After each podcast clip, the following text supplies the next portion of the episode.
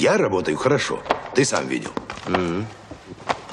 А это ведь не так просто, поверь.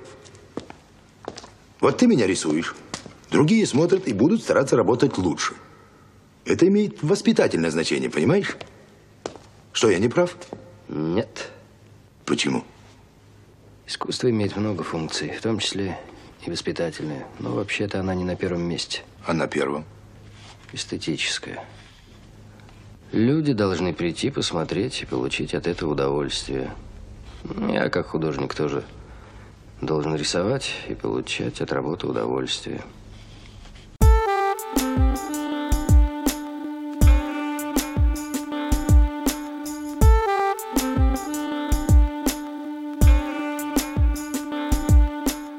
Друзья, всем привет, с вами подкаст «Крысиное товарищество», выпуск номер 79, и с вами, как обычно, Леша Дамир, у нас продолжается второй сезон, и сегодня у нас в гостях прекрасная Наташа, художница.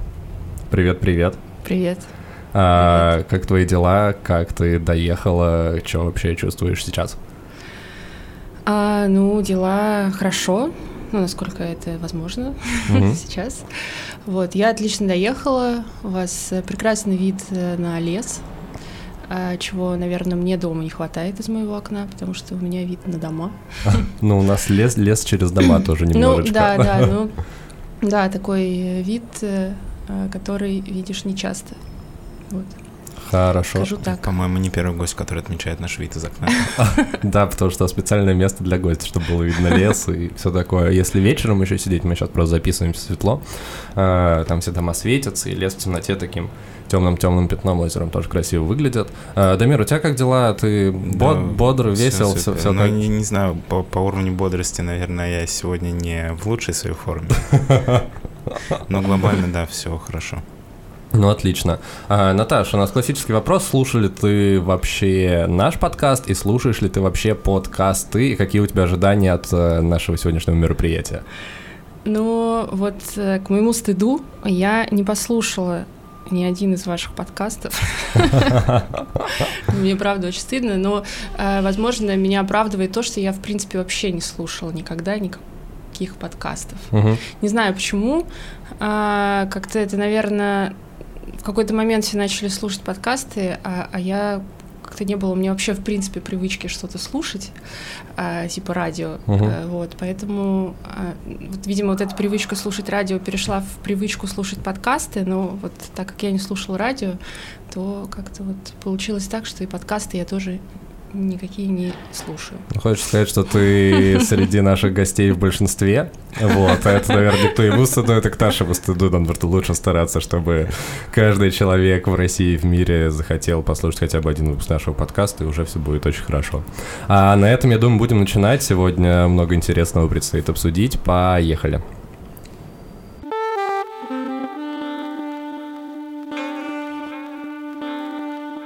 Так, ну и первую тему хотелось бы начать с того, э, что поговорить вообще о том, как ты решила заниматься э, искусством, рисовать. Было ли это у тебя с детства? Ходила ли ты, может быть, в какую-нибудь художку и потом решила связать с этим свою жизнь? Как у тебя это произошло? Потому что, ну, как будто бы у всех это происходит по-разному.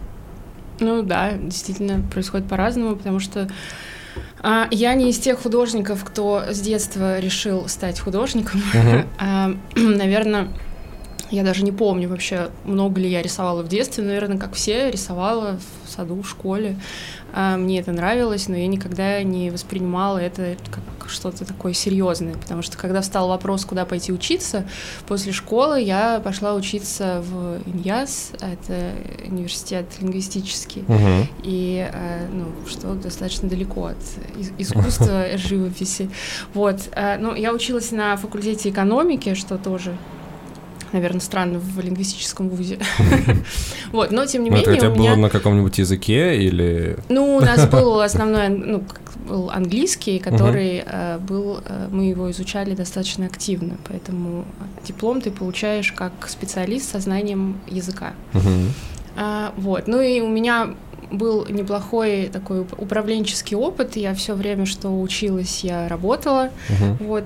И так получилось, что я познакомилась э, с парой художников, которые на тот момент открывали школу живописи.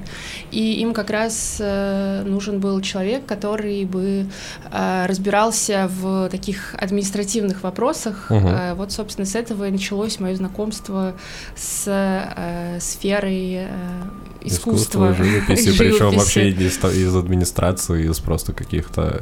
А, ну, да, ну, во-первых, это очень интересно. А, я, получается, что я занималась управлением и развитием этой школы.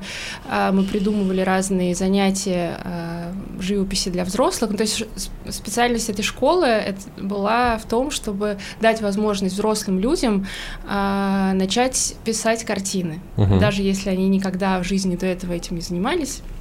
Они могли прийти к нам в школу и написать свою первую картину маслом. Это была И- какая-то частная школа или это была какая-то программа государственная? Это, нет, это была частная Мгм. школа, э, она и сейчас э, существует успешно, это школа живописи Пироти.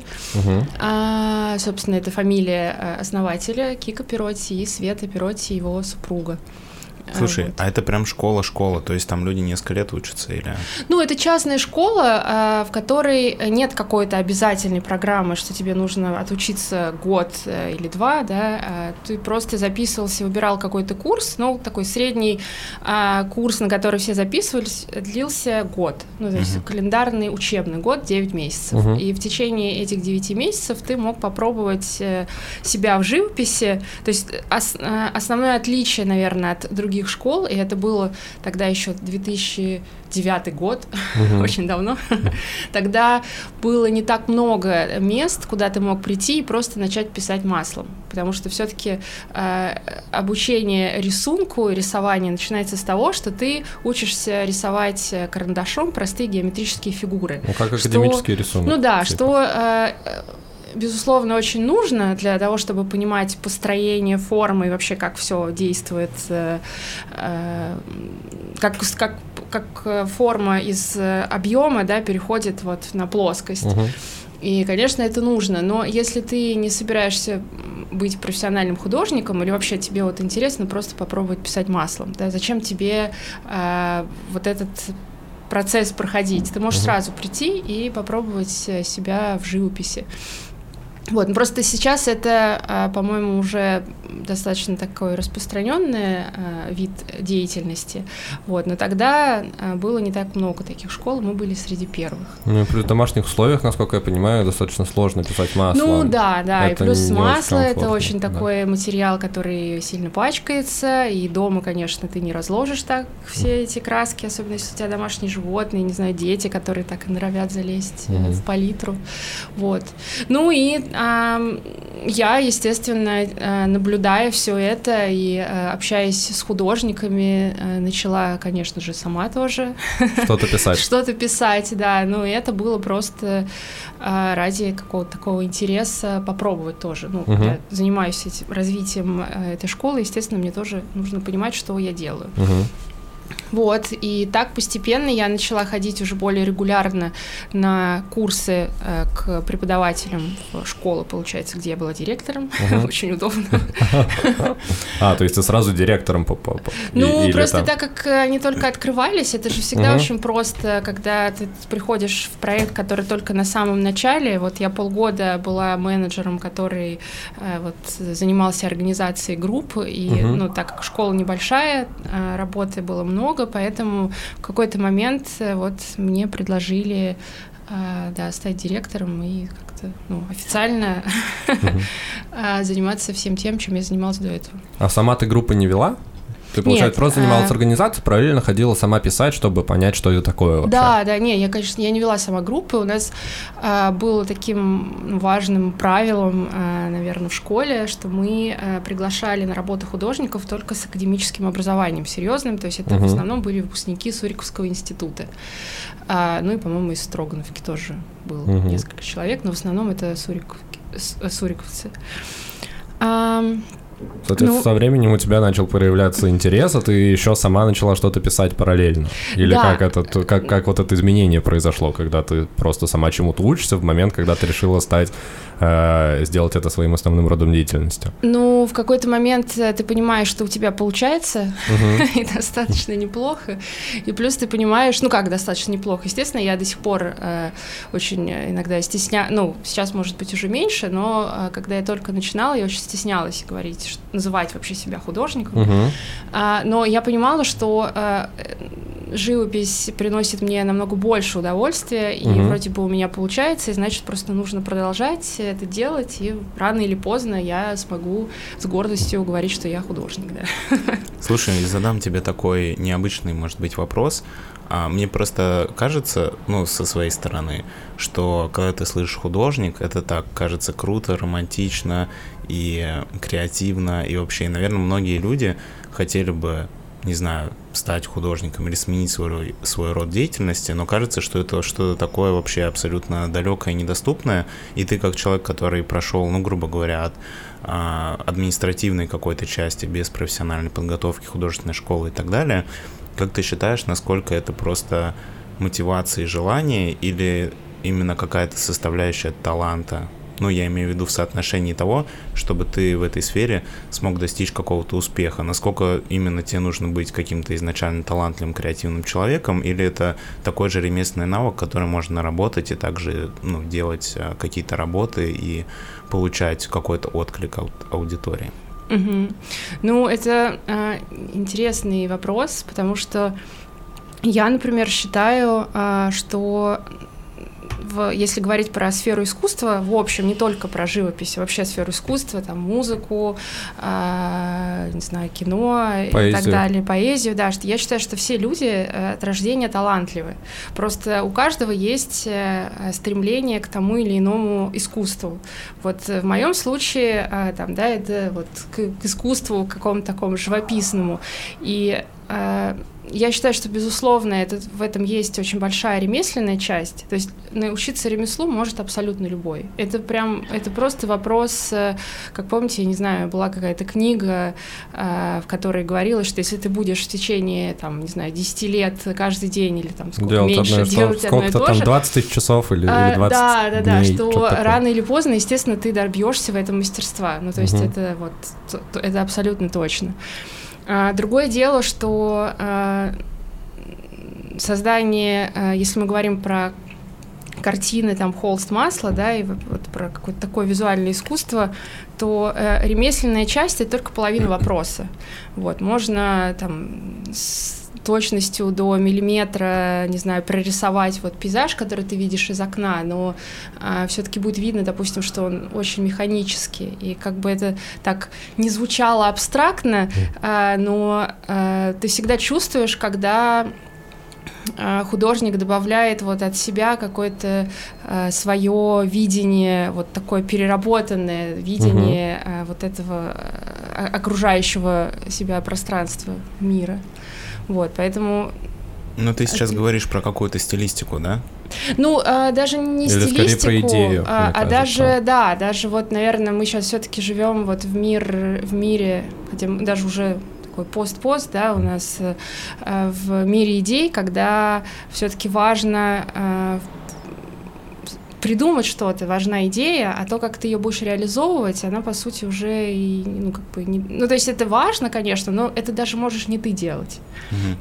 Если говорить про вот эту ремесленную часть, я, например, как художник понимаю, что мне для того, чтобы создавать мои работы, нужно а, уметь рисовать, потому что я работаю с, там, с холстом, да, с маслом. И поэтому я а, знаю, что вот этому мне нужно научиться, этому я конкретно учусь. Но художник это же не только тот, кто работает с холстом, холстом да, а, художник э, это в том числе тот, кто делает перформансы. Например, зачем ему учиться академическому рисунку, если он а, работает с перформативными практиками. И вот если говорить про современное искусство, а, то сейчас э, нету вообще каких-то критериев, которые бы говорили тебе, а, что вот ты художник, и тебе нужно уметь делать то-то, то-то. Вообще такого нет. Тебе главное просто а, владеть тем инструментом, который, э, который ты используешь в создании своих работ. И все. А что это за инструмент, это ну, уже ты сам выбираешь и просто в этом э, развиваешься. Слушай, интересно, что ты выбрала э, такой достаточно классический стиль искусства, живопись. Тебе просто это самой ближе или, или ты в целом не говоришь, что ты будешь заниматься только живописью всю жизнь, возможно, ты будешь что-то другое пробовать в дальнейшем? Uh, ну, просто так получилось, что я начала учиться. Uh, это было мое первое такое знакомство да, с искусством, именно uh-huh. с холстом, с красками. Uh, да, я не думаю, что я не говорю себе, что я вот буду все время писать только картины, работать с холстом и больше ничего такого другого делать не буду. Как раз-таки а, вот после того, как э, я э, всегда шучу над собой, провозгласила себя художником. Да, про это тоже у меня будет следующий вопрос про это. Ну, просто я поняла, что еще когда я занималась развитием этой школы, я понимала, что мы все-таки работаем больше в такой академическом ключе. Мне было интересно, что происходит в современном искусстве, и надо сказать, что я вообще не понимала, что такое современное искусство. Единственное, что я слышала, особенно со стороны а, художников э, академических школ, что ну, современное искусство это что-то такое надуманное, что там нет никакого смысла, и это только вот сплошная какая-то такая реклама, маркетинг. Ну, чтобы... как Пелевин писал, что вау, просто вау-эффект. Ну да. Чем больше вау, тем больше это современное искусство. Ну типа вот, того. А, мне было интересно а, как-то попробовать разобраться в этом, потому угу. что я ничего не понимала, и а, вот я решила пойти учиться. Тогда был первый курс, а, первый курсу, есть такой музей современного искусства «Гараж», угу. они делали магистрскую программу с Ранхиксом почему-то с Ранхиксом. вот сейчас они, по-моему, делают с вышкой, а тогда это был вот их первый такой курс. Назывался он «Арт менеджмент». А, Интересное название. кураторские практики. Э, просто почему арт-менеджмент? Я все-таки тоже, я думала, что, э, что я художник, но у меня сидел в голове еще очень стиль, сильный стереотип, что художник это тот, кто вот закончил Суриковский угу. институт или э, ну какое-то вот высшее учебное, да, высшее учебное заведение. Угу. Поэтому я думала, что ну ладно, если я вот не могу считать себя художником, то я пойду э, учиться, э, пойду учить современное искусство и смотреть вообще, как делают выставки современного искусства. Угу. Буду куратором. Ну, такой типа продюсер. Ну да, да, да, да. А, и вот проучившись год, я поняла, что все-таки а, себя не стоит обманывать. Все-таки я художник. Ну, это да, это так смешно звучит, да, с одной стороны, а, потому что ты никак не можешь решить. Вот. Но а, этот год обучения, он был очень полезен, потому что ты а, во-первых, э, из первых уст узнаешь э, о современном искусстве в России, как, э, да, как это вообще происходит. Э, ну, во-вторых, тебе читают лекции очень интересные э, люди, которые давно работают в этой сфере. И вот этот вот стереотип художник — это э, человек с каким-то академическим образованием в сфере угу. там, живописи или рисунка, он а, отпадает. И поэтому, конечно, дальше становится проще. То есть ты понимаешь, что а, это не самое важное. Самое важное это все-таки в твоей голове, и нужно работать над развитием мысли в голове. Дала тебе просто мотивацию и уверенность в том, что ты тоже с этим в целом справишься, ну насколько ну, да. я понимаю. Да. Такой достаточно поступательный процесс происходил. И, соответственно, после вот этих вот курсов Франхикса и галереи Гараж, вот, ты решила, что теперь все, я художник, я буду теперь заниматься искусством и строить всю свою жизнь вокруг этого. Или ты все равно ну, еще как-то да, в какой это момент было ты перешла? Это было постепенно, потому что, ну, там, я вообще такой человек, э, с, мне кажется, с большой какой-то неуверенностью в себе. И поэтому мне, несмотря на то, что там кто-то мне вокруг говорил, да давай продолжай, ну, мне нравится, это интересно, тебе стоит, там, не знаю, какое-то любое что-то я начинала делать, мне говорили, что это можно развивать. Но как это часто бывает, себя мы чаще слушаем, и, как правило, себя больше любим ругать, по крайней мере, я. Вот, поэтому у меня все это шло постепенно. А, во-первых, э, ну, если ты по сути, ты начинаешь заново, да, что-то что делать, это значит, что какой-то твой приемлемый путь. Да, путь и приемлемый доход, который угу. у тебя был до этого, ты э, должен понимать, что такого не будет сразу. Угу. Вот, и поэтому, конечно, все советуют там не бросать, э, а делать все параллельно. И угу. в какой-то момент я делала это параллельно. Мы, я работала э, тоже я работала в ювелирной компании угу. э, ассистентом э, генерального директора.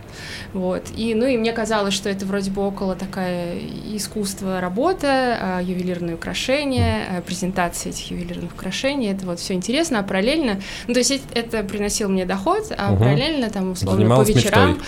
Да, я э, писала картины, мы тогда вот делали первый проект с тогда моим другом, сейчас моим мужем, с Иваном. Угу. Вот, и тогда, это было, получается, 4 года назад, вот мы так как-то усердно работали и сделали свою первую выставку. Это вообще, ну, как-то моя, моя первая выставка э, персональная э, на флаконе угу. у нас была. А что, а как вы к этому пришли? Ну, то есть вы просто подумали, можно сделать проект? Ну, то есть вы познакомились, э, там ты пишешь, он пишет, вот вы такие, давай сделаем выставку. Да. А как... Блин, а как это... Очень быстрый ответ на очень короткий вопрос. Как это вообще происходит? Ну, то есть вы придумали какую-то концепцию, нашли место, написали картину. Ну, то есть что это было? Я частично помню, а, какие там были работы. Я, по-моему, я, по-моему, не смог приехать, но я видел оттуда работы как раз той выставки. И там же у вас была концепция, что вы выезжали куда-то на пленеру писали, что-то такое, нет? Или, или я путаю? Да, нет, что-то про пленеры я не помню. Ну, мы вообще, в принципе, вместе, да, а, это был как такой вид э, тоже э, деятельности. Мы вместе проводили время, мы вместе писали. рисовали, писали. Каждый, угу. да, занимался своим. Вот, просто в какой-то момент а, ну, мы стали придумывать что-то вместе и подумали, а почему бы нам э, не, ну, не сделать что-то совместное. Угу. Вот, и так появилась, да, эта серия работ. А вы какую-то цель преследовали? То есть вы хотели там на этом заработать или просто попробовать, как это сделать с точки зрения организации? Или, ну, вы же какую цель преследовали? Или были такие, блин, просто прикольно, сделаем выставку? Ну, это как любой художник, особенно если это начинающий художник, он очень хочет сделать свою персональную выставку. Это прям... Вот сейчас я понимаю, что я, например, а, бы хотела сделать персональную выставку, но я почему-то как-то не так легко сейчас об этом думаю. То есть uh-huh. я понимаю, что а, у меня недостаточно материала, мне вот надо как-то глубже ну, проработать более рационально тему. к этому подходишь. А, ну да, а тогда это было, а, мы делаем картины классно, хотим их показать. Uh-huh. Типа давай uh-huh. найдем место, где мы можем показать эти работы нашим друзьям. Ну то есть в основном это приходили друзья, друзья друзей. Uh-huh. Вот. Ну и, и кто-то, кто просто да, гулял по флакону телефону. Соответственно, как это прошло, и это дало тебе в дальнейшем еще больше уверенность, что этим можно э, еще больше заниматься? Ну, да? да. Это Выставка... опять же опыт. А, да? да, да, это, ну то есть мы изначально у нас не было а, какой-то такой идеи, вот давай устроим выставку и все продадим и заработаем много денег. Угу. мы просто хотели показать, что мы делаем. Угу. А, тем более, что у нас ни у Вани, ни у меня не было мастерской, мы работали дома, поэтому хотелось все-таки какое-то пространство, куда могли приходить люди и вот это все видеть. Плюс, когда ты все это вешаешь вместе, тоже ну, как-то иначе восприятие того, что ты делаешь, да, действительно для художника это тоже так важный момент, когда ты просто смотришь на это со стороны и такой думаешь, ну, я, в принципе, молодец. Ну, это такая отчетная немножко, отчетное мероприятие ну, получается, да, да, что ну ты и, да. за какое-то время собираешь работы такой, вот я там, не знаю, год, два года вот это вот все писал, и вот теперь на это можно посмотреть. Ну да, плюс еще, конечно, и, и плане какого-то срока, когда у тебя есть срок, мы решили, что вот давай как-то так постараемся, чтобы к этому месяцу у нас было, например, не знаю, 11 работ. И вот так и, да, так и произошло. Ну, то есть конкретный дедлайн, планирование. Да, да, это все, да, все то же самое, да, как, как и везде.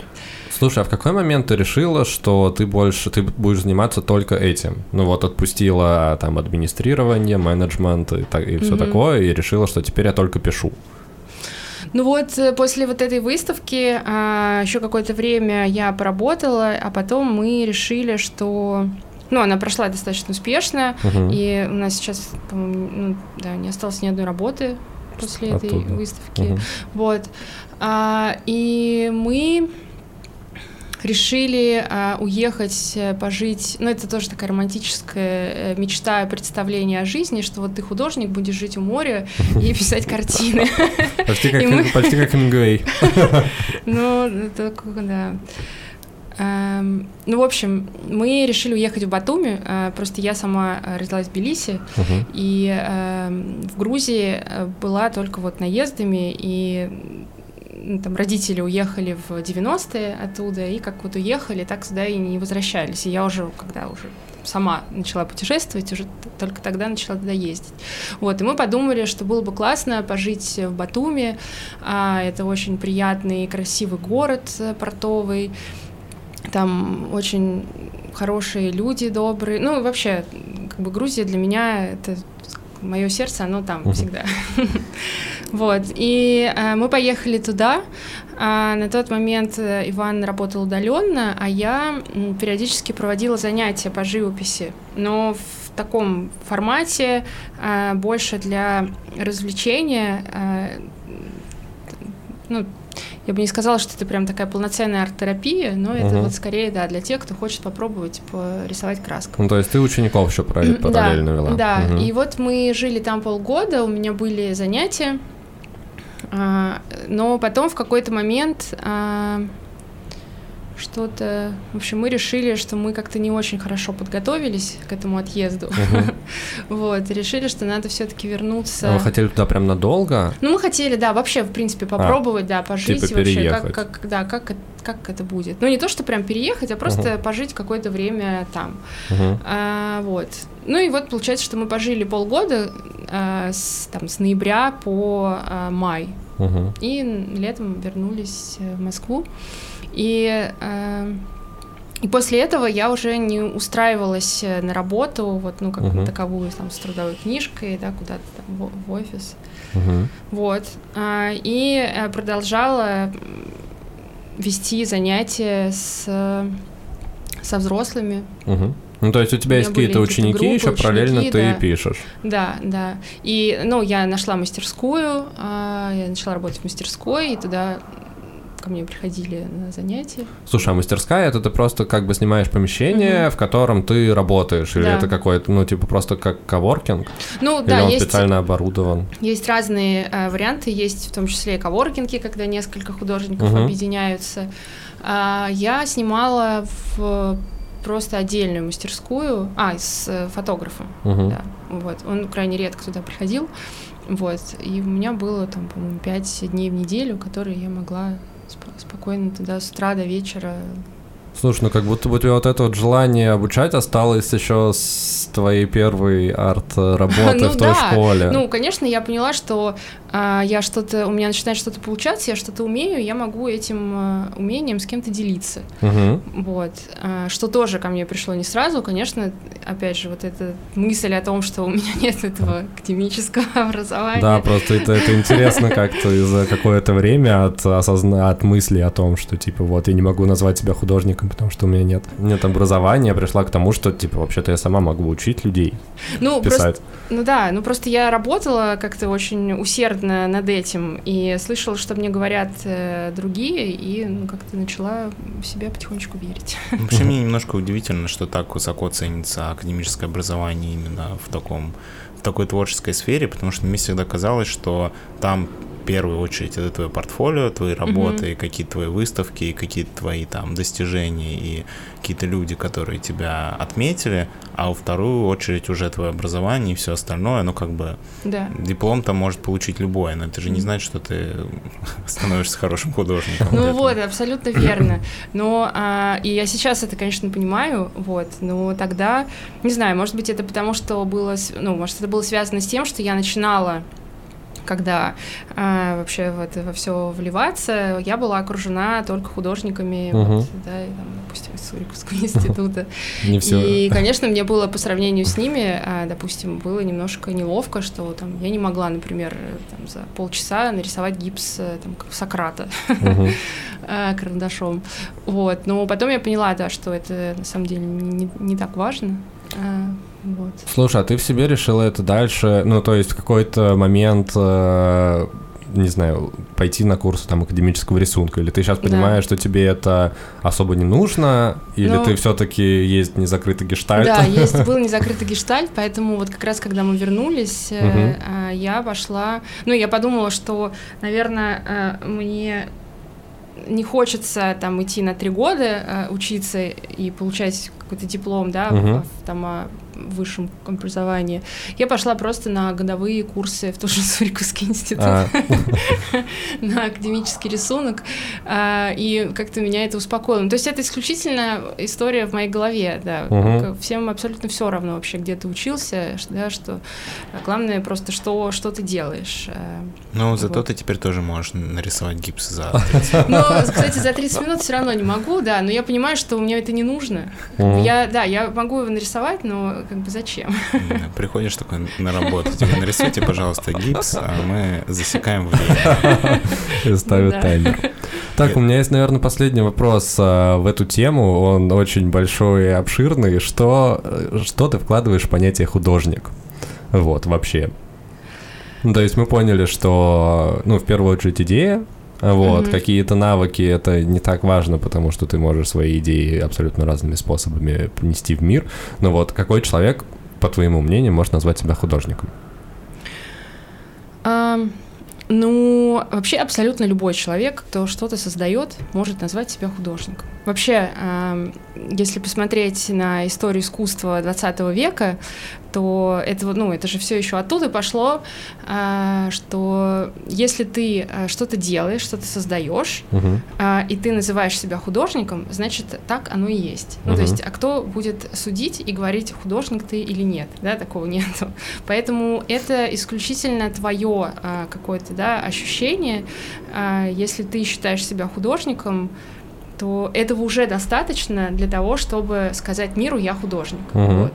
Дальше, конечно, что вот там для меня, что это значит, а, ну, это а, в первую очередь это а, такая возможность, а, ну, для меня, как для художника, да, что-то создавать и таким образом а, показывать а, людям какой-то свой, свой мир, свое восприятие мира.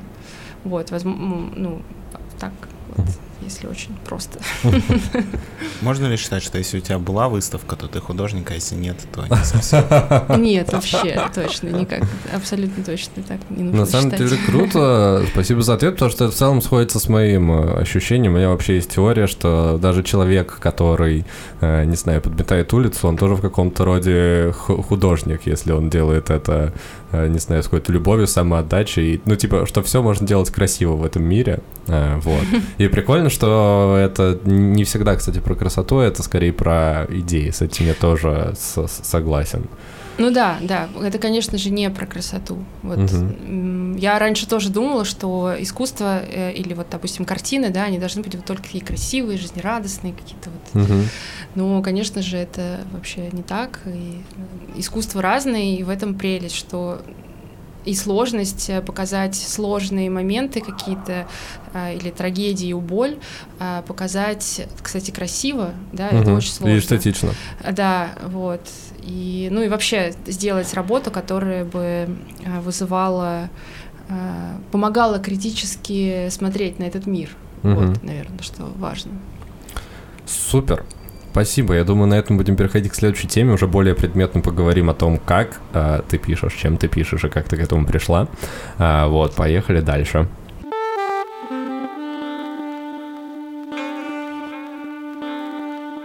Так, ну что, мы поговорили про твой путь к тому, что ты начала называть себя художником, начала этим заниматься на постоянной основе. Хотелось бы поговорить немножко о более прикладных вещах, а, о том, как ты вообще пишешь, как тебе приходит, возможно, вдохновение, как ты нашла свой стиль, потому что, э, ну вот те работы, которые я видел, которые вы с Ваней вместе делаете, они в таком определенном достаточно а, минималистичном, наверное, стиле, но при этом э, я у тебя видел другие работы, они абсолютно в разных техниках выполнены. И как ты пришла к тому, как ты вообще выбираешь, э, с какими материалами ты будешь работать и как будет выглядеть твоя картина, которую ты пишешь? Мгм. А, ну вот то, что э, мы делали и начали делать с Ваней, да, это вот мой условно, это вот мой первый такой э, эксперимент э, с тем, как я хочу визуально, э, чтобы выглядели мои работы. Мгм. Да? И это те работы, с которыми я в том числе поступала в э, свободные мастерские. Мгм. Это школа современного искусства при музее современного искусства. И э, я, собственно, затем и шла туда. Ну, то есть мастерские это не значит, что там э, сидят в мастерских и что-то создают. Мгм. А, Это скорее такое общее название. Там были очень интересные теоретические курсы вообще о том, что такое современное искусство сейчас, о истории современного искусства 20 века и а, о техниках, а, с которыми работают художники. И надо сказать, что для меня это было очень а, полезным опытом, а, потому что можно сколько... Ну, то есть никогда не бывает много э, информации, да, о том, что было до тебя, вообще, какие есть э, варианты работы, медиумы, и что вообще работа с вот визуальным, она не ограничивается только холстом, там, маслом или акрилом, ну, плоскостью, на которой ты что-то создаешь.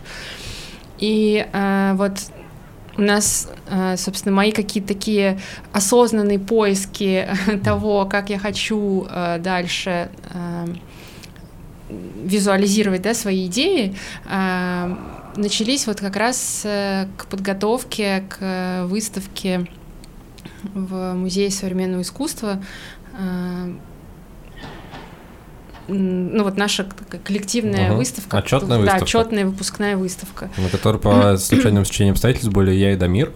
И хочется сказать, что там, насколько я помню, было достаточно мало прям живописи. Вот, там в основном были какие-то инсталляции, было...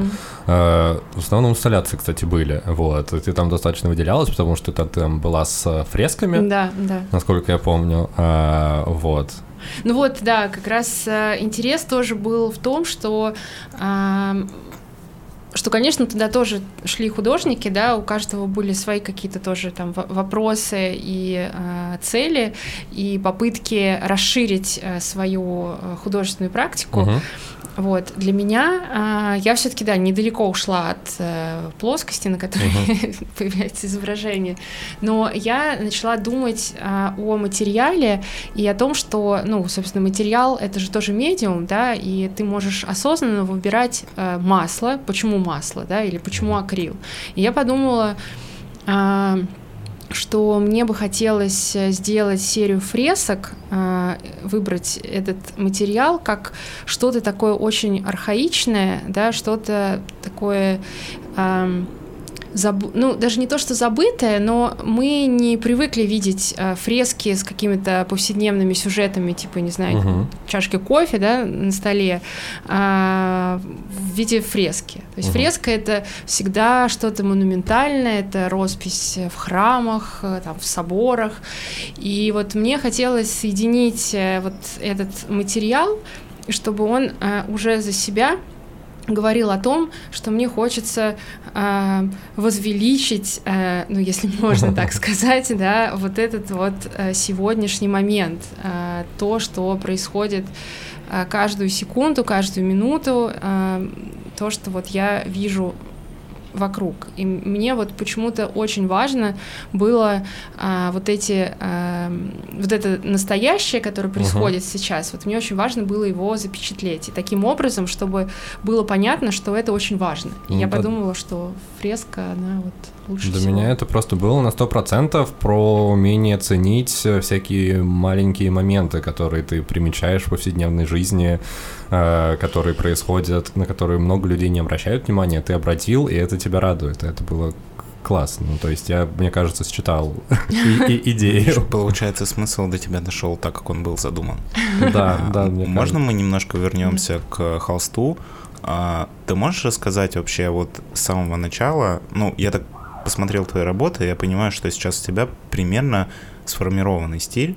А вот ты, не знаю, например, а, у тебя было несколько художников уже известных, которые тебе очень нравились, и ты подумала, блин, вот я попробую их объединить, создать какой-то свой стиль, потом понятно, что, скорее всего, был какой-то путь проб и ошибок, но интересно, вот ты рисуешь свою первую картину и думаешь, вот что это будет, или там рисуешь третью картину, и пытаешься вот этот, как вообще поиск этого стиля находится, mm-hmm. что ты ну, по идее же бесконечное количество mm-hmm. стилей, и можно пробовать бесконечно. Или, может быть, ты все поперепробовал и решила, что вот это uh-huh. у тебя получается лучше mm-hmm. всего. Ну, ну а, вот, ну, лично у меня, наверное, не было такого прям активного какого-то поиска. Uh-huh. А, я всегда очень как-то интуитивно вообще подходила. Ну, во-первых, потому что у меня не было, опять же, вернемся к тому, что у меня не было там образования э, художественного, поэтому все мои шаги были очень интуитивные.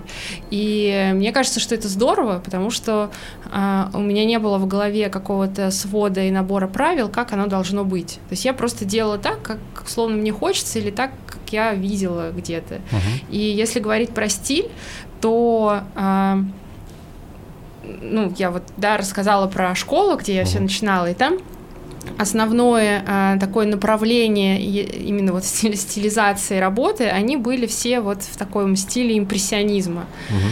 А, и вот как стиль, как такая картинка прекрасного, мне, честно говоря, очень нравится.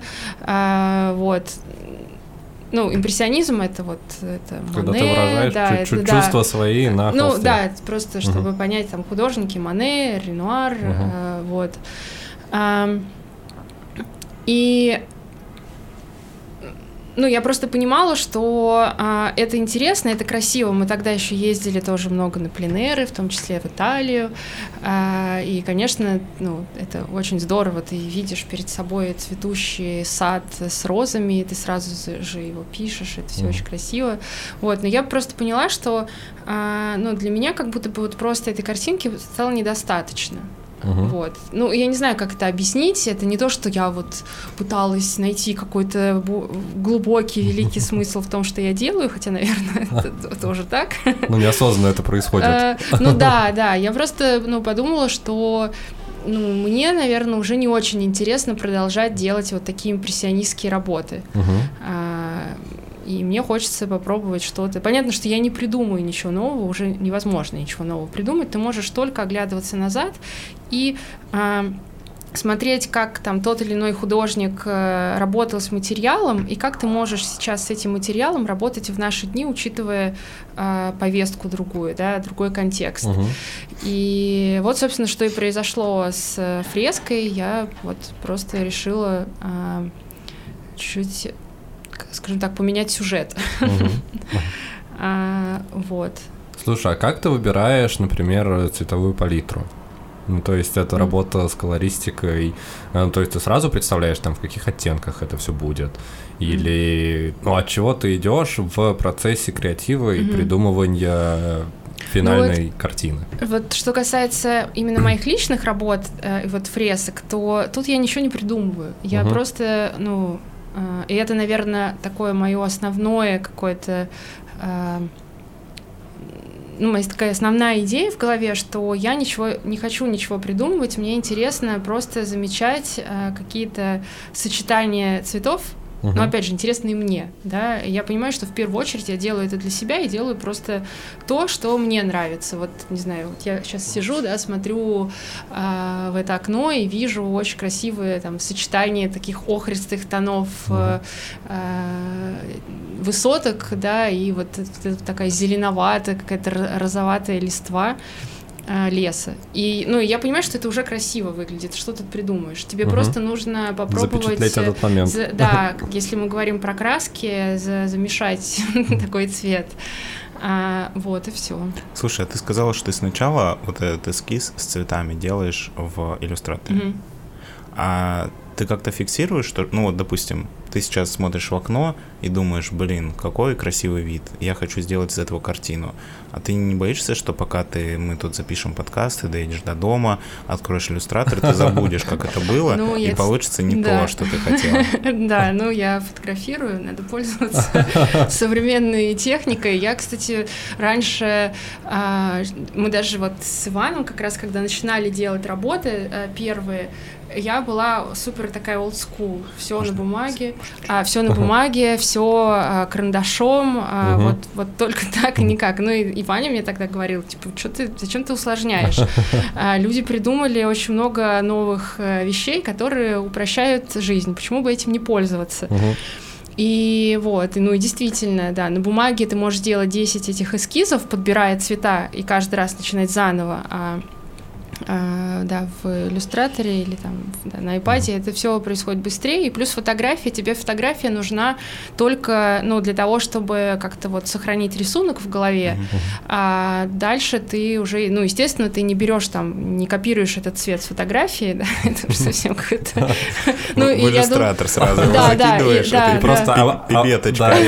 Да, вводишь все по границам, такой, картина, готова. Ну, я думаю, что если так сделать, вот прям пипеткой, да, с фотографии брать, то мне кажется, что не получится так же классно. Ну, то есть все равно ты а, как-то, ну, есть уже какая-то насмотренность, да, и чувство цвета, и ты примерно понимаешь как-то вот как сделать так, чтобы вот этот, а, там, не знаю, а, красный сочетался с зеленым. Если вот они Мгм. будут открытые, красные и зеленые, это будет одно, да. Если ты чуть усложнишь эти цвета, то Ну, здесь Ну. ты уже включаешься как художник со своим каким-то бэкграундом, опытом и так ну, далее. да, с- к- какая-то все равно есть приверженность какой-то. Вот у меня всегда палитра, она более такая сглаженная, пастельная. То есть у меня нет каких-то таких кон- контрастов.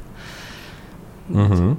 А механическим, то есть вот ты запечатлела момент э, в окне. Да. Э, хочешь э, из этого сделать картину. Ты приходишь э, там домой, загружаешь эту фотографию в тот же там скетчап, еще куда-то, э, и начинаешь э, набрасывать. То есть ты там работаешь с каким-то кадрированием, ты э, в какой момент ты придумываешь идею, что эта картина должна передать.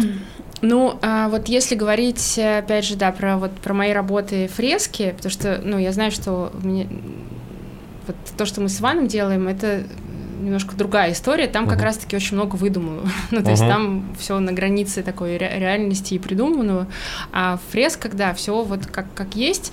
И, ну, я просто... Эта фотография для меня просто как вот... э, а, общая картинка того, что я хочу, чтобы было. Поэтому она мне просто ее не обязательно куда-то загружать, Мгм. она у меня перед глазами, и я уже вот в иллюстраторе начинаю рисовать, да, рисунок э, и тоже композиционно то, что хорошо смотрится на фотографии. Я не знаю, это как- для меня это ну просто вот так так оно есть. То, что смотрится классно на фотографии, не всегда будет классно смотреться в Мгм. Мало А, того, много да. что классно смотрится глазами, потом не очень Ну классно да. смотрится на фотографии. Да, и это тоже, кстати, да. Вот, поэтому, э, если говорить про процесс, то вот, да, вот у меня есть картинка того, что я увидела и что меня вот там как-то захватило, а, и а, вот Дальше этап дальше уже эскизирования, просто, да, получается. рисунок, который я создаю. И, ну, и дальше заполняю цветом, и, как правило, эти цвета, они, конечно, тоже ну, похожи на то, что я увидела. Мгм. Ну, то есть ты собираешь скетч, и потом ты в какой-то момент такой, вот, это уже почти финальная картинка, и ты ее, в какой момент ты ее переносишь на холст. И как Ну, это происходит? То есть, когда ты работаешь с холстом, уже с э, не в цифровом формате, а в, в- в реальной жизни, ты же Мгм. тоже что-то добавляешь, корректируешь? Или, или ты прям рисуешь почти финальную работу в, э, в цифровом виде, потом ее переносишь на холст? Ну да, я стараюсь максимально а, как-то вот для себя финализировать а, то, что я хочу, чтобы было в итоге на, ну, там сейчас не на холсте, да, а на фреске. Мгм. А, наверное, нужно сказать, что такое фреска. Это, а, ну, по сути, это живопись по штукатурке. Мгм. Вот. И если говорить именно про фреску, фреска, да, как итальянское слово, это вообще была живопись по сырой штукатурке. В моем Мгм. случае это живопись по сухой штукатурке. То есть я беру планшет, а, ну, как такая имитация стены, да, получается. На, этом планшет, на этот планшет я накладываю штукатурку а, и жду, когда она высохнет. И после этого я начинаю работать. То есть получается, что если мы говорим про вот процесс создания фрески, для меня это вообще про какую-то почему-то а, больше еще тоже про а, такую паузу, остановку вот во времени, Мгм. А, что вообще сам процесс создания, он такой достаточно медитативный, пока ты все это покроешь э, слоем штукатурки, пока она у тебя высохнет, э, проходит время, и все это время я держу в голове а, э, этот эскиз, и, возможно, да, что-то может поменяться. Слушай, а есть право на ошибку в работе с фреской? Ну, то есть накладываешь слой, ждешь, пока он высохнет, потом что-то у тебя не так произошло, Ну, и ты отколупываешь а, штукатурку. А, да, да. Мгм. Но у меня такого не было никогда еще. Но право на ошибку есть, конечно. Ну, это несложно. Ну, я думаю, что это на опыте просто. Если это твоя первая фреска, может быть, действительно, что может пойти не так. А если это там, не знаю, десятая, сотая, то, скорее всего, уже рука набита. Не, у меня просто всегда, я к своему стыду никогда маслом не писал, я писал в основном гуашью, когда учился в Мгм. институте. А, И у меня часто происходили такие ситуации, когда какое-то пятно куда-то капнуло, вот, еще какого-то мерзкого цвета, который вообще сюда не подходит. И мне всегда такие моменты очень нравились, и я старался вот эту вот ошибку вписать в, а, ну, в общую картину. Вот, мне всегда почему-то это забавляло, и даже если потом это там за какими-то слоями гуаша закрывалось, я знал, что это там осталось. Вот, но еще прикольнее, когда это получалось писать композицию и сделать частью произведения. Меня такие моменты всегда очень радовали. Ну, да, да, это классно. Это тоже, кстати, очень интересно, а, когда... Ну, это даже полезно в плане а, каких-то таких упражнений, а, когда ты начинаешь э, рисовать от пятна. Ну, это Мгм. вот просто, если тебе хочется как-то вот поработать своим воображением, ты просто ставишь какую-то кляксу, да, или Мгм. что-то, и вот уже начинаешь искать в этом Ну, я в какие-то основном формы. только так и писал всегда. Мне с натуры всегда было очень сложно, потому что ну, у меня образование около академическое, но мне никогда не хватало усидчивости и, и навыков, как будто бы, чтобы рисовать прям там карандашом дословно.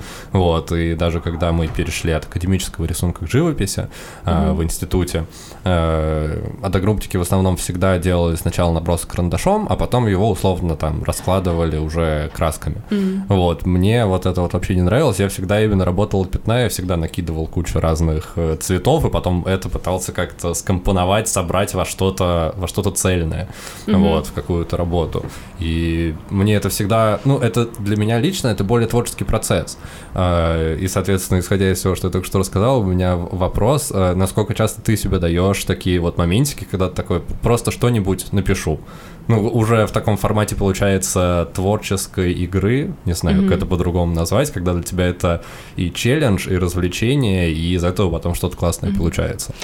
Ну, а, вот если говорить про фреску, то да, мне, наверное, да, как-то сложно так вот поставить перед собой вот кусок условно этой стены, да, и Мгм. давай вот сейчас я из головы что-нибудь придумаю. Честно говоря, что-то у меня так не очень пока выходит, что Слушай, а выходит ты не очень склоняешь красиво. но- возвращаешься да. к фрескам, потому что ты сейчас с ними в основном работаешь, или ты вспоминаешь Да. тот опыт? А, Нет, именно да, потому что, этого. да, потому что все-таки я как-то пока ну, ста- стараюсь работать э, с фресками. Просто, Мгм. ну, сейчас а, такой период, когда кажется, что это все не нужно и неинтересно, да, и вообще вот эти все такие моменты прекрасного настоящего, которые как будто рушатся на глазах. Мгм. И поэтому я пытаюсь как-то сейчас э, тоже перестроить, в том числе и эту художественную практику, найти какой-то язык для меня более приемлемый сейчас. А вот то, что я сейчас делаю, да, наверное. А- Вот, а если говорить про эксперименты, Мгм. а, то я люблю, и в прошлом году я просто только начала работать э, с сценотипией. А, вот это вот тоже это для такое? меня такое поле экспериментов как раз. Это что-то Это- с печатью связанное, Да, нет? точно. Это печать, это такой один из самых первых э, видов э, печати фотографии ручной, э, когда Мгм. прояв- проявление работы происходит за счет раствора, который э, реагирует на ультрафиолет. Ну, то есть, условно, тебе для того, чтобы напечатать работу, нужен вот этот специальный раствор и солнце. Ну, как вот в этих фильмах, где они в темных комнатах, Да, но там... фотографии. Ну вот я просто честно, ну, в этом абсолютный э, такой профан. Ну, то есть Мгм. я нигде этому не училась, я просто в какой-то момент меня очень заворожило, и, ну, во-первых, ценотипе цвет синий, Мгм. и а, картинки и фотографии получается не, даже не вот независимо от того, что это с фотографией, если вот она напечатана в таком этом синем цвете, Мгм. то а, она получается уже какой-то невероятно просто красивый, какой-то очень такой а, приятный для глаза, ну, по крайней мере, мне. И вот мне захотелось э, вообще как-то по- попробовать что-то делать э, в цианотипе. Мгм. И если вот говорить про эксперименты, то это вот тут э, они у меня очень много. Слушай, а как это механически происходит процесс? То есть ты снимаешь на пленку или не? Ну, Ну, вообще, да, по идее, тебе а, как тебе нужно снимать на пленку, тебе нужен а, фотоувеличитель, чтобы, ну, то есть фотоувеличитель, чтобы твой в итоге отпечаток получал, получился того размера, который тебе Мгм. нужен. Но опять же, я ам, То есть просто по- сам- сама проявляешь, получается. Ну вот, а, Ага. просто э, это такой долгий процесс, да, и достаточно затратный, тебе нужен специальный, во-первых, сам этот фотоувеличитель, такая бандура огромная, поэтому все можно делать намного проще, можно просто печатать цифровую фотографию в качестве как негатив Мгм. на любом формате хочешь. Я самую большую пробовала делать э, а, формата А1. Это прям такой огромный большой отпечаток. Мгм. Для этого тебе просто нужно напечатать саму эту фотографию в негативе, ну, естественно, на, как, на чем-то прозрачном, как негатив. Мгм. Либо на пленке, либо на кальке. Ну, что-то. То есть смысл в чем? Ты покрываешь э, эту бумагу, да, поверхность, не обязательно бумагу, любую Мгм. поверхность, которая чуть впитывает, э, покрываешь этим раствором специальным и сверху накладываешь негатив и выносишь на солнце. Ну, Мгм. или под ультрафиолетовую лампу. Ну, в моем случае я работала на солнце. Вот, и все, и выносишь буквально там 30 секунд, э, минута. Оно э, проявляется. И она проявляется, да. И отлично. Ну, то есть ты даже не, не обязательно тебе здесь использовать э, фотографию, ты можешь... У меня была серия отпечатков растений. Мгм. Ты просто берешь э, эти растения и накладываешь, ну, прям живое растение, Мгм. просто накладываешь на бумагу, И также и также, да, также отпечатывается. То есть там, где лежало растение, соответственно, туда солнце не попало, поэтому это Мгм. место остается белым, а все остальное. Знаешь, что хотел спросить? А ты вот когда тебе приходят какие-то идеи для твоих работ, картин, фресок или негативов, ну чего угодно, а проверяешь ли ты, было такое раньше или нет? Нет. Ну, я имею в виду, что ну, такая, блин, было бы прикольно, вот а, там растение на негативе, а потом заходишь в Google, а там миллион А, ну конечно, таких ну, работ и художников. Конечно. Ну, во-первых, да, я уже знала, что таких работ много, и, собственно, почему я решила это попробовать, потому что я, конечно, Узнала про увидела. эту технику. Ну да, да, и, конечно, таких очень много. И вопрос же не в том, что ты со- создаешь что-то уникальное, да, а то, какие смыслы ты, допустим, можешь дать тому же отпечатку цианотипному. И, например, вот э, у меня тоже... С чего это вообще все началось? А, В прошлом году была выставка в музее Москвы. Они делали, ну и сейчас продолжают дел- делать серию э, выставок про районы Москвы. И Мгм. тогда был про район Таганка. И они решили пригласить э, современных художников, чтобы они в том числе как-то вот переработали эту тему, потому что, ну, в музее Москвы мы привыкли считать, что это более, ну, что это скорее такие краеведческие выставки, Мгм. и чтобы вот разнообразить э, это, э, решили пригласить художников. И вот у меня был э, проект, который назывался «Секретный сад». Это про Вообще, ну, фактически, это сад у здания морга. Мгм. И ам, это просто очень красивый флигель бывшей а, усадьбы Баташевых, которая сейчас, э, э, в которой сейчас больница. Мгм. Больница Давыдовского, так она называется правильно. И вот есть очень красивый, ну вообще там архитектура очень красивая. А, И вот это здание, а, которое стоит э, где-то вот подальше от, от всего этого архитектурного ансамбля, а, и ты, когда туда заходишь, там очень тихо, там нет ничего, чтобы тебе говорило о том, что это морг. Там стоит несколько лавочек и эм, много растений. Ну и весной это все очень красиво цветет. Мгм. Ну, то есть, по сути, ты попадаешь вот в такой сад, очень красивое, очень тихое место. При этом И- в центре Москвы. Да, да, да, в, в центре Москвы люди, которые, ну вот, жители Таганки, которые знают про это, часто туда приходили и просто вот сидели и созерцали. И поэтому вот для меня а, вот эта техника цианотипия, это был, ну, как будто вот другого способа показать вот эту вот тишину и застывшесть времени, как будто и, и не было. Поэтому я и начала использовать э, вот эти отпечатки. Я просто делала э, отпечатки а, растений, которые в этом саду, прям там на месте. Я просто подходила с бумагой к этим растениям и прижимала их на днем. Да, да, да, со- солнце. То есть, по сути, а, ну, мне казалось, что это очень органично, да, что ты приходишь в сад, как в такое пространство, где ты можешь а, создать паузу для себя и Мгм. для своих мыслей, остановиться и побыть в этом, да, созерцать. И когда ты делаешь цианотипные отпечатки, ты в том числе же выдерживаешь эту паузу, там, Мгм. 30 секунд, минуту, чтобы проявить а, отпечаток этих растений. Все сошлось. Да, вот, поэтому вот, ну, в, в моем случае это понятно, что эта техника супер старая, для меня уже очень много Мгм. разных э, известных фотографов, художников с ней работали. Ну вот э, в этом случае мне показалось, что это вот как раз то, ш- то что нужно. Слушай, я заметил еще забавную параллель, что ты э, в своих работах как будто бы хочешь э, зафиксировать, э, зафиксировать что-то, зафиксировать Мгм. какой-то момент, зафиксировать какое-то ощущение. Мгм. Э, но при этом есть э, художники, которые делают, например, супер какие-то фантазийные штуки, выдумывают из головы. Тебе это просто э, менее интересно, или вот ты не, не думала, с чем связано вот такой твой выбор, Мгм. что ты хочешь все фиксировать? Ну да, я думала. У меня память, наверное, очень плохая. Ладно. Хочется. Ну, а если, да, если серьезно, то мне, да, мне почему-то кажется, что а, во-первых, действительно, я очень плохо помню, например, часть какого-то там своего детства, а, и и мне кажется, что вот этот процесс фиксирования, он очень важен, когда а, ты ты тогда замечаешь и проживаешь Мгм. жизнь, как вот она есть, да, то есть ты очень страшно так проснуться и такой, ого, уже год прошел. Мгм.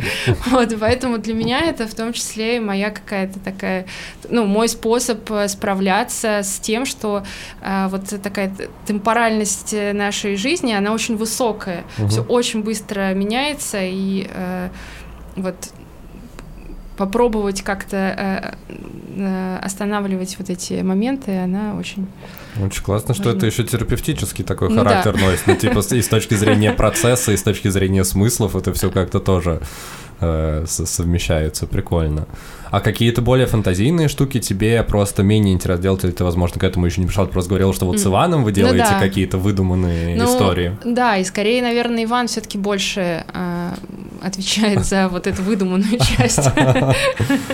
А, Ну, не знаю, да, это же вопрос, э, ну, как бы интереса твоего как художника. Мне вот намного интереснее а, просто вот именно замечать какие-то вещи, которые вокруг нас, но замечать в этом что-то свой- свою какую-то Мгм. красоту, да. Ну, да, это какими-то а, смыслами своими. Ну да, да. И а, если говорить про фантазийную часть, то, ну, например, мы можем, а, там, с- как мы с Ваней, да, начинаем работать, мы, мы можем а, представить что-то, увидеть что-то, там, например, мост. У нас есть одна работа с, Мгм. разводными, с разводными мостами. Это даже диптих, по-моему. Да, да, да. Я помню. Вот. И, ну да, красивый мост. И тут, а вот, э, ну, представь, что это просто как, не знаю, а, как два стула для Мгм. там двоих людей. Они э, Разведены. получается разведены, да. И а, почему вот давай попробуем. Ну, в общем, вот как-то так, как-то так это получается. Я думаю, тоже в за- в завершение вопросик от меня а, по поводу того, у тебя есть какая-то глобальная миссия и желание нести что-то людям? Или для тебя это скорее а, искусство для тебя, какая-то терапия, которую ты показываешь там людям, которые приходят на твои выставки, покупают твои работы? Ну, Да, мне хочется, конечно, как-то попроще относиться к себе и к тому, что я делаю, да, Мгм. ну что вот я делаю, другие делают, много очень людей тоже делают, ну, в смысле, в сфере искусства. Я бы не сказала, что мне прям хочется, чтобы это несло какой-то великий сакральный смысл. Мгм. А, вот, но, э, безусловно, приятно, когда ты видишь... Ну, то есть, получается, что да, наверное, я это делаю в первую очередь для себя, Мгм. потому что, а, ну, как, наверное, любой другой человек, каждый получает удовлетворение от жизни в разных вещах. Вот для меня вот в этом. И Мгм. когда я вижу, что это нравится не только мне, а еще и другим людям, ну, то есть даже не то, что нравится, а это вызывает интерес. Отклик какой-то. Да, то, ну, безусловно, я понимаю, что, ну, что мне это важно, Мгм. да, что значит я буду продолжать э, что-то что-то делать дальше. Ну, это классно.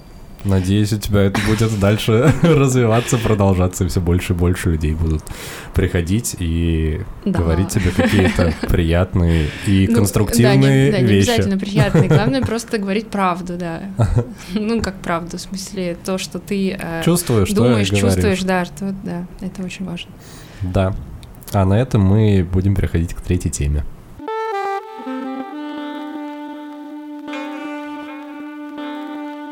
В третьей теме мы переходим к самому такому прагматичному вопросу по поводу, а как этим вообще можно заработать? Ну, то есть, понятно, у тебя есть выставки, у тебя есть какие-то а, площадки, на которых ты размещаешь свои работы, где их можно приобрести, есть какие-то заказы, есть ученики. А как вообще найти своего, не знаю, покупателя, кто будет к тебе приходить? Нужно ли создать какой-то свой бренд или через общение по сарафанному радио? Как ты это делаешь? Ну, а, вот я, наверное, сейчас буду рассказывать и, и как раз буду сама понимать вообще, как я это делаю. Потому что я э, никогда, наверное, не садилась и не прописывала некую стратегию, да, вот как мне действовать. Ну, то есть я же все-таки с таким э, опытом такой, да, ру- руководителя, администратора, человека. Да, да, да, арт-менеджера. Ну, то есть вот почему-то все, что касается других людей, у меня как-то очень просто получается там организовать что-то, там, не знаю, составить Это, план развития. Кстати, всегда так, да. Да. Даже чужие сценарии редактировать проще, чем свои.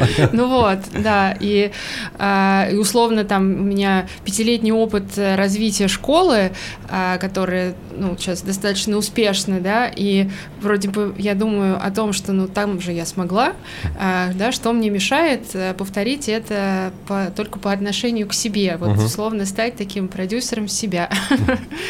Но как-то тут все-таки, да, это получается не так, э, видимо, просто. Хотя, может быть, просто я еще такой ленивый человек, и меня хватает только на какую-то творческую часть. Мгм. Все, что касается уже такого администра- э, администрирования того, что я делаю, уже сил не так много остается. Хотя это, конечно, очень важно. И э, когда я только э, начинала, ну, в основном, конечно, покупали работы э, знакомые, э, знакомые знакомых. а, Тогда через э, там, соцсети сейчас запрещенные в нашей стране. А, Вот. И ну, в какой-то момент ты понимаешь, что а, к тебе приходят люди, которых ты не знаешь. И то есть Мгм. это вот, ну, ты понимаешь, что что-то начинает уже работать, потому что покупают не только те, кто тебя знают, а уже в том числе те, кто тебя не знает. И а, тут ты уже начинаешь так садишься и думаешь, так, вот что можно сделать еще, чтобы а, вот да, как-то расширить Мгм. э, э, аудиторию, ну как на которую ты э, для которой ты показываешь свои работы, и где вообще ты можешь их показывать. И как-то так получилось, что все-таки ну, до последнего времени, то есть вот это только последние два года а, я ам, сотрудничаю с галереями. До Ага. этого я а, как-то всегда продавала работы сама. Вот сейчас э, там у меня есть несколько галерей э, и площадок, которые представляют мои работы. И ну и это, конечно, очень э, важная часть, важная часть развития для любого художника, это как раз вот такие быть представленными на вот таких площадках. Но это, конечно... А твои работы там выставлены, или они просто где-то в подборках тебя или в каких-то рассылках э, размещают? Uh, ну, вот есть, э, ну, тут же можно, да, называть э, имена, это же не рассчитывается как реклама. Да, все ну. что угодно, можно рекламировать все что угодно, в ну. каждом выпуске Яндекс рекламирует. Ну, это очень классный э, ресурс, называется Bizarre Art. Это площадка, которая размещает работы художников, ну, причем всех мастей, да, угу. начиная от, от, от, ну, от начинающих до таких уже успешных. А, ты э, размещаешь там свои работы, и, ну да, они выпадают там в подборке, а, в поиске, когда вот человек просто заходит на этот ресурс, чтобы, допустим, найти работу себе, там, не знаю, может быть, в коллекцию, а может быть, э, в, повесить что-то домой. Uh-huh. И вот он туда заходит и начинает искать, может быть, по каким-то параметрам, либо, может быть, он увидел где-то рекламу. Я знаю, что у этого ресурса достаточно неплохая реклама, потому что даже я сама, когда там э, захожу в интернет и, допустим, там, не знаю, скажу тот же самый Яндекс или еще угу. где-то, то я вижу, как всплывающие окна, рекламы, баннеры, баннеры и даже со своей работой, да. Я очень сильно радуюсь. А, вот. А, и о чем я говорила? А, ну вот. Э, Потому что ты, это... разме... ты размещена вот на тех площадках. Да, да, которые, а, ну, безусловно, помогают э, продавать работы. Угу. А какой вообще критерий размещения? Ну, они же не всех подряд туда угу. берут, или они берут какую-то комиссию с твоей продажи, или... Ну, а вообще такие площадки, они берут комиссию, да, с продажи.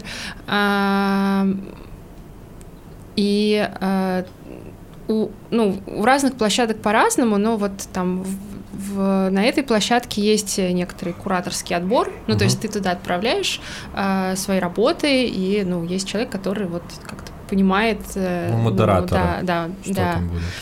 Ну, ну, насколько я знаю, они так достаточно лояльны, особенно к начинающим художникам, к молодым. Ну, то есть, в принципе, если ты более-менее умеешь что-то делать, ну, то да, у тебя, у тебя есть, есть э, какой-то, да, у тебя есть в портфолио, ну, то есть нужно обязательно, а, наверное, это такая самая важная вещь, если ты планируешь, а, ну, назовем это так, строить художественную карьеру, то тебе, конечно, как и везде, да, нужно CV, ну, то есть нужно твое резюме, а, в котором ты, во-первых, говоришь о том, ну, кто ты, да, там, а, чем, чем ты занимаешься, а в каких выставках ты участвуешь, над uh-huh. какими проектами ты сейчас как художник работаешь.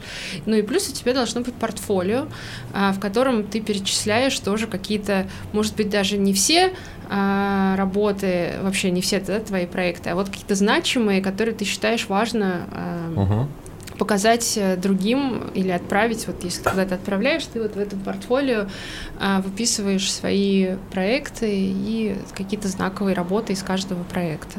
Ну, то есть это вот важная такая составляющая для Художника. Расскажи про ценообразование. Мы в перерыве разговаривали, ты сказала, что у тебя а, твои работы размещаются где-то от 10 до 50 тысяч рублей за угу. одну работу.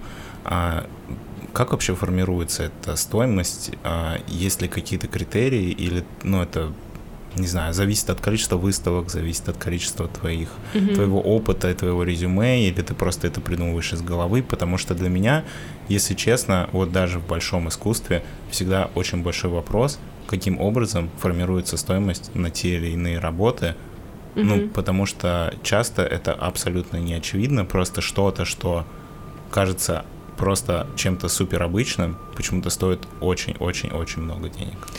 Ну, это такой вопрос спроса, да? Чем больше спроса, а предложение невелико, например, ну, почему, а, ну, ладно, мы, я думаю, сейчас не будем обсуждать, да, там, цены на там, работы известных художников, но, но все, все так или иначе, все очень просто. Э, ты что-то делаешь, и если у тебя небольшой спрос, ну, то есть работы продаются не так активно, то ты можешь э, изначально поставить невысокую стоимость, ну, чтобы там вопрос же в том, кто покупает. Это могут быть коллекционеры, либо там человек просто покупает себе домой э, картину повесить, либо это Мгм. два в одном, да, А, и поэтому ты понимаешь, что, ну вот в среднем я как начинающий художник оцениваешь рынок, смотришь, какие есть э, работы, э, ну, сколько, за сколько они продаются, и я вот оцениваю себя как начинающего художника, поэтому я понимаю, что мои работы не могут стоить много, на- ну, на данный момент, может, когда-нибудь. А, Они э, там от 10 тысяч, 10 тысяч стоит принт. А, то есть это цифрова, цифровой, цифровая работа, вот эскизы, которые я Мгм. придумываю для фресок, они же остаются в цифровом виде. Вот эти работы в цифровом виде я печатаю небольшим тиражом. И Мгм. тоже, да, цена зависит от тиража. Вот в моем случае я печатаю очень маленьким тиражом по три штуки. Ну и, соответственно, и цена такая. Вот. А если говорить про ну, работы уже либо в сами фрески, либо это там холст масла, то ну, у меня тоже вот есть в голове некоторый такой средний ценник. Я понимаю, что вот я готова э, расстаться с этой работой да, там, за 25 тысяч или за 30 тысяч или за 50. И я понимаю, что э, ну, в, в дальнейшем, чем больше людей будут покупать мою работу, ну, то есть если я поставлю сразу очень высокий ценник, то Мгм. ее же просто ну, никто не купит, потому что меня никто не знает, и а, ну, условно коллекционеры не будут биться за мои работы. Поэтому ну, смысл мне ставить высокий ценник, если а, ну, пока нет такого интереса. Слушай, я правильно Да. понял, что вот ты сказала, работа, которая за 10 тысяч, это просто принт э, твоего эскиза? Мгм. Получается, что ты с одной работы, грубо говоря, выпускаешь 3-4 принта, Мгм. и сама картина маслом. Мгм. То есть это суммарно где-то, ну, уже... Ну, а, ну да, получается, да, получается так. Просто ты работаешь, ну, получается у тебя разные, а, да, есть основная работа, да, с медиумом, вот у тебя есть фреска, которая уникальная, единственная, вот Ну, я Там, по-моему, даже на безарте указано, это уникальная да, да, да, да. это, ну, как бы это все прозрачно, все чисто, ты там Мгм. все, все указываешь. Если это принт, во-первых, есть же еще принты, которые без тиража. Ну, то есть там их вообще может быть какое угодно количество. Мгм. И тут другая история, то есть их может быть 100, может быть 200, может быть 300. Для, ну, человека, который покупает, например, в коллекцию, например, начинающие коллекционеры, а, ну, ты не можешь купить работу за 50-100 тысяч или, и больше. Мгм. Но ты можешь, например, позволить себе купить принт этого художника, если он тебе очень сильно нравится, и ты можешь говорить, что в твоей коллекции, допустим, вот такой-то художник. Ну, я сейчас не только про себя говорю, да, потому что мне кажется, что мои работы, они ну, достаточно доступны в плане цен. Ну, вот это вот одна часть про вот эти вот площадки, как это продавать, но есть же еще заказы, когда люди, которые тебя Да. уже знают или нашли, понравился твой стиль, обращаются Да. за тем, чтобы что-то написать. Ну, насколько я Да. понимаю, а, твои работы на заказ, к тебе, грубо говоря, приходит человек, Мгм. говорит, вот у меня есть фотография, не знаю, там, я и моя семья на отпуске на море. Можешь, пожалуйста, там а, посмотреть, может быть, как-то переработать, перенести в свои стилистики и нарисовать нам картину маслом, например, Мгм. правильно? Ну да, такое может быть, но, честно говоря, у меня такого не было еще никогда. Мгм. А, а- а каким образом а, происходит заказ? Ну вот, а, например, вот, ну, расскажу про последний, э, последний, крайний, да, последний. Крайний, Ну, крайний, нельзя- да. Нельзя крайний, заказ. Это ам, знакомая, а, которая, кстати, покупала наши с Иваном работы еще очень давно.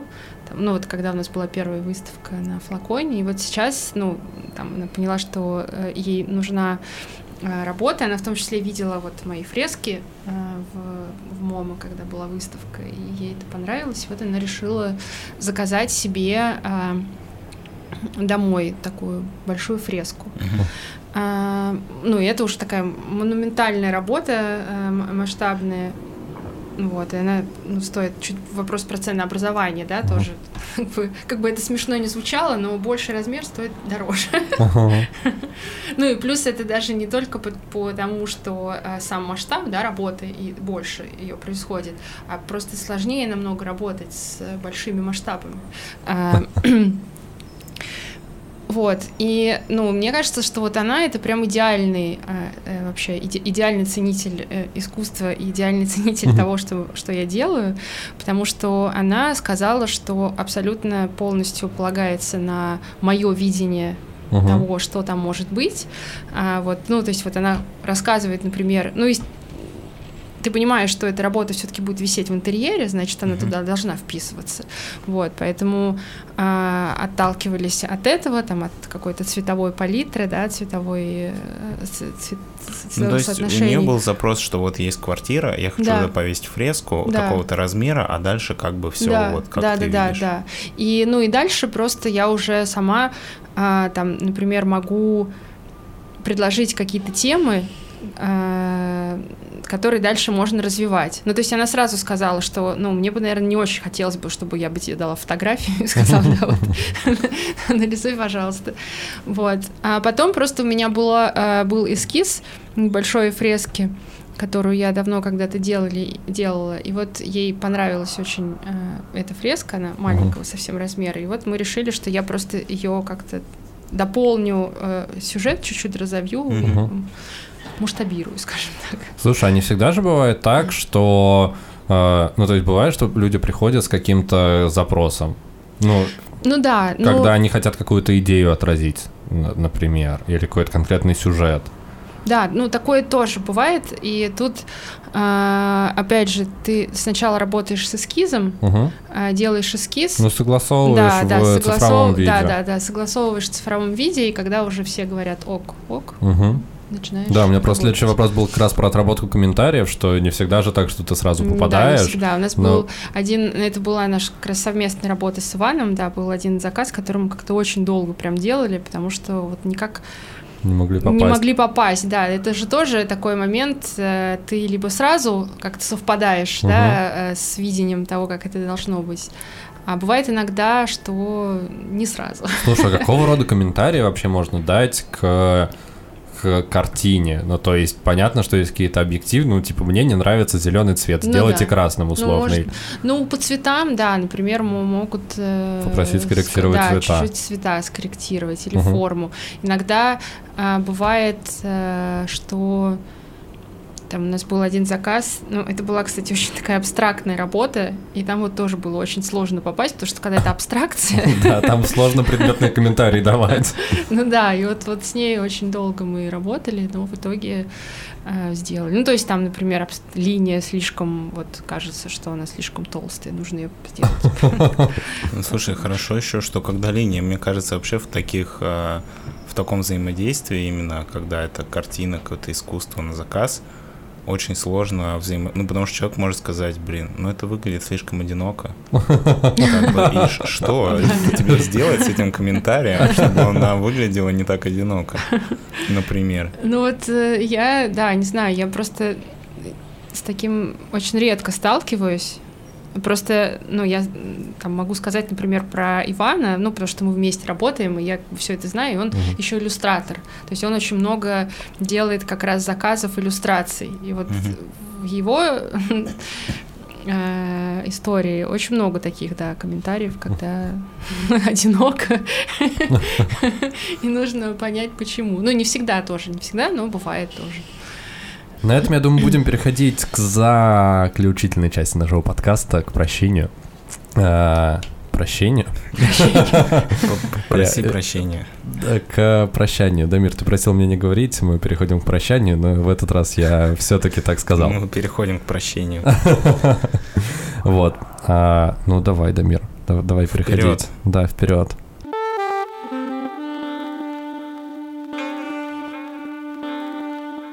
Ну что ж, а, вот такой у нас получился 79-й выпуск подкаста «Крысиное товарищество». У нас в гостях была Наташа Чебанян. Наташа, да. у нас классический вопрос для гостя. А, было ли это так, как ты себе это представляла? Или нет?